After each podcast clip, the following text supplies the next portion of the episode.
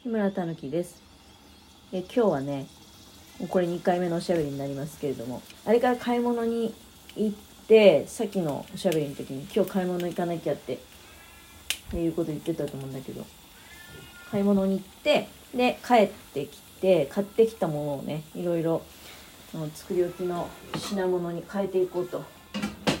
ということでやらせていただいております。まああの作り置きっつったって別に大げさなもの作るんじゃなくて大半はねブロッコリー茹でておこうとかあの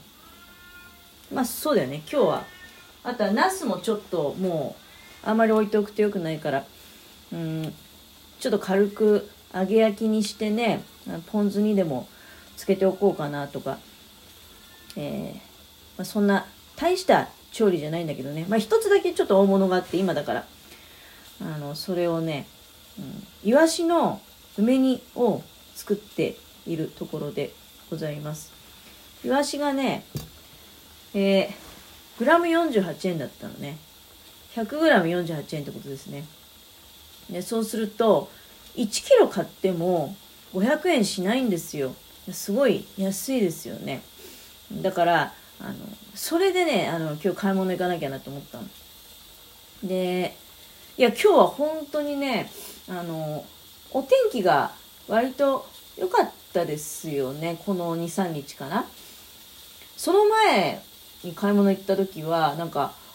しけ続きであのお魚が全くありませんって言ってねそれこそ本当に対面鮮魚コーナー1匹もなかったんですよ。びっくりするぐらい。ところが今日はいろんなお魚が並んでおりました。サメとかねあとマダイとかねバラエティに富んでいろんなもの並んでましたけど、まあ、私はあのその中からねイワシを選んで、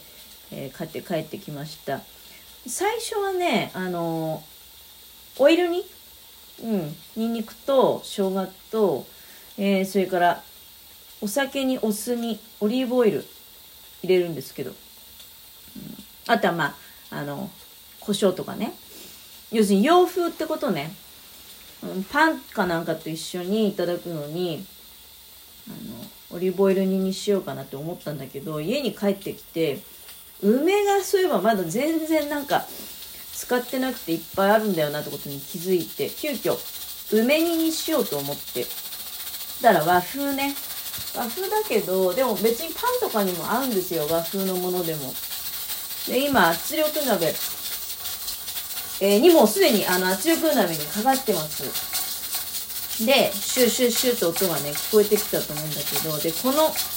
まあ、前の段階のお話としてねなんか結構毎回毎回まあ、魚の料理そんなにしょっちゅうやるわけじゃないんで特にこういう丸物をね家であのさばいてっていうのはやっぱりなんだかんだ言ってあのめんどくさいからね。そんなにしょっちゅうはやらないんだけどでもまあ一番やるのはイワシは、まあ、回数の頻度としては多いですね。でやるたんびにそれこそね初めてやった頃は何にも知らなくてもうまな板の上にドーンとそのままねイワシを並べてでもう台所のそのシンクとかね血だらけにしてでなかなかこう終わった後にその匂いが取れないなっていうのがね特にまな板とか。使う面を魚魚専用っていう風にしてもやっぱり匂いが残るっていうのはちょっとさ嫌じゃない？ででも一番最初の頃はだから何も知らないからもうまな板の上にドンとイワシをそのまま何も考えずに乗せてどんどん出刃包丁で頭を落として内臓を落としてって言ってまな板の上血だらけ。でシンクの中も血だらけっていうような状況でございましたそれが少しずつ進化してねうんで今日またねさらにああこれいいこと思いついたと思ってえ実践したのあの魚買ってくるとパックに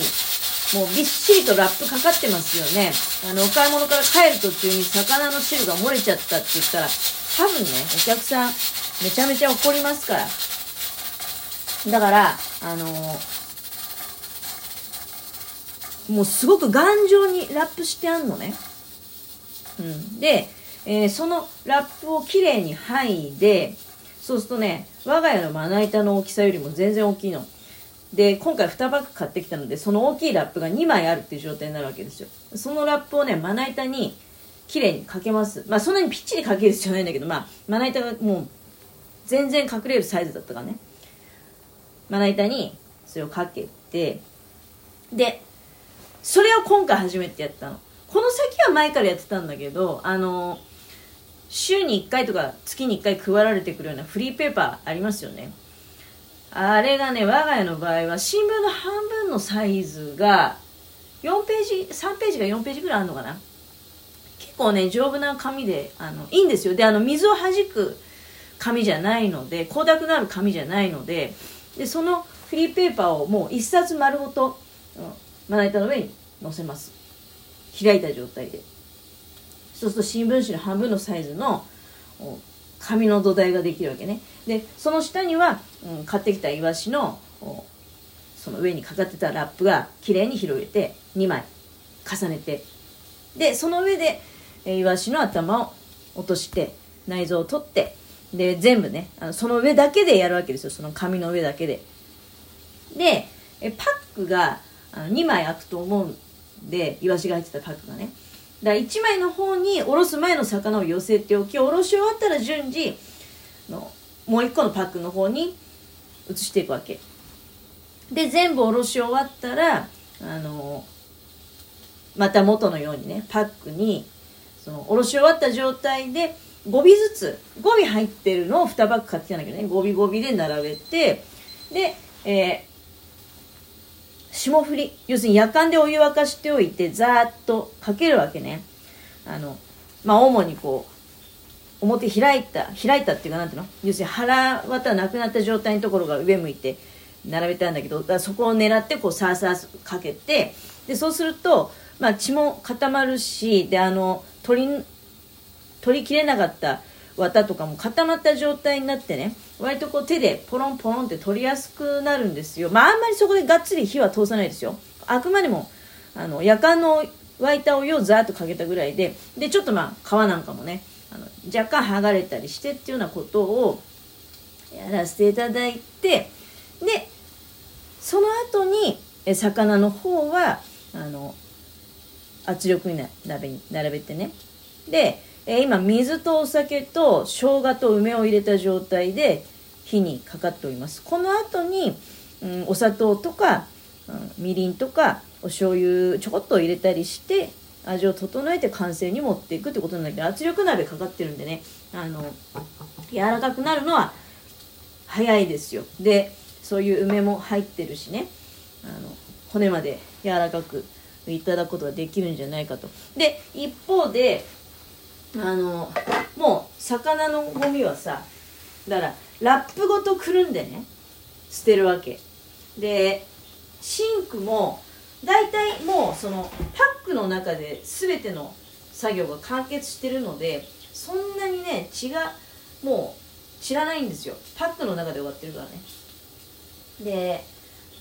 まあ、このパックはもちろんあの後でスーパーに回収のとこに持っていくから今ねあのきれいに汚れ落とした状態で干してあります。であとあのシンクの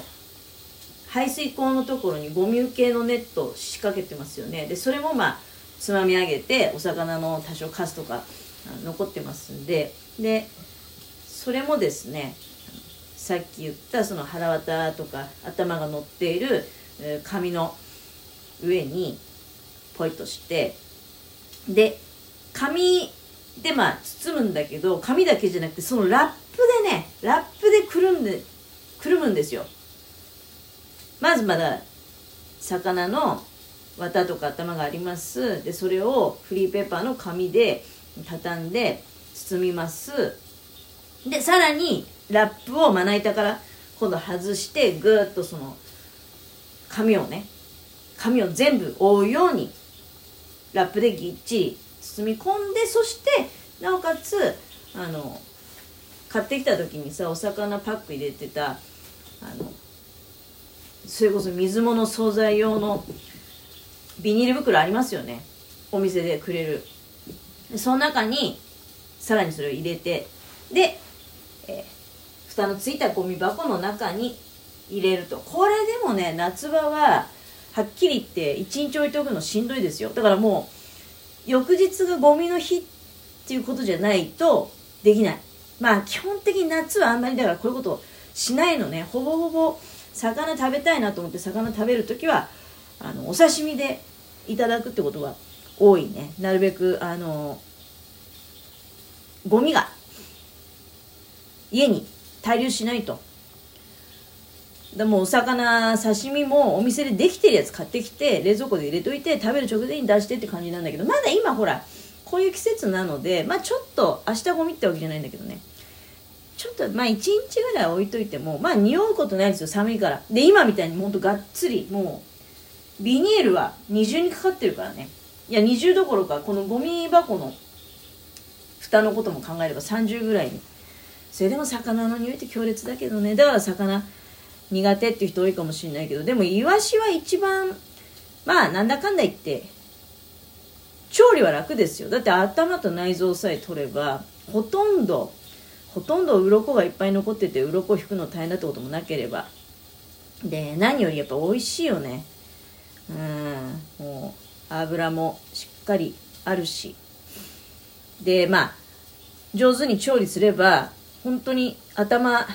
と内臓だけね。まあ今回ね10匹のうち9匹メスだったんだよね。だからあの卵を見るとなんか もったいないのかなみたいな気もしてきちゃうんだけど内臓はやっぱ外した方があの間違いなくいいんで。内臓外してちょっと一回圧切りましょう。時間も来ましたね、うん。まあ、美味しくできるといいなっていうふうに思っております。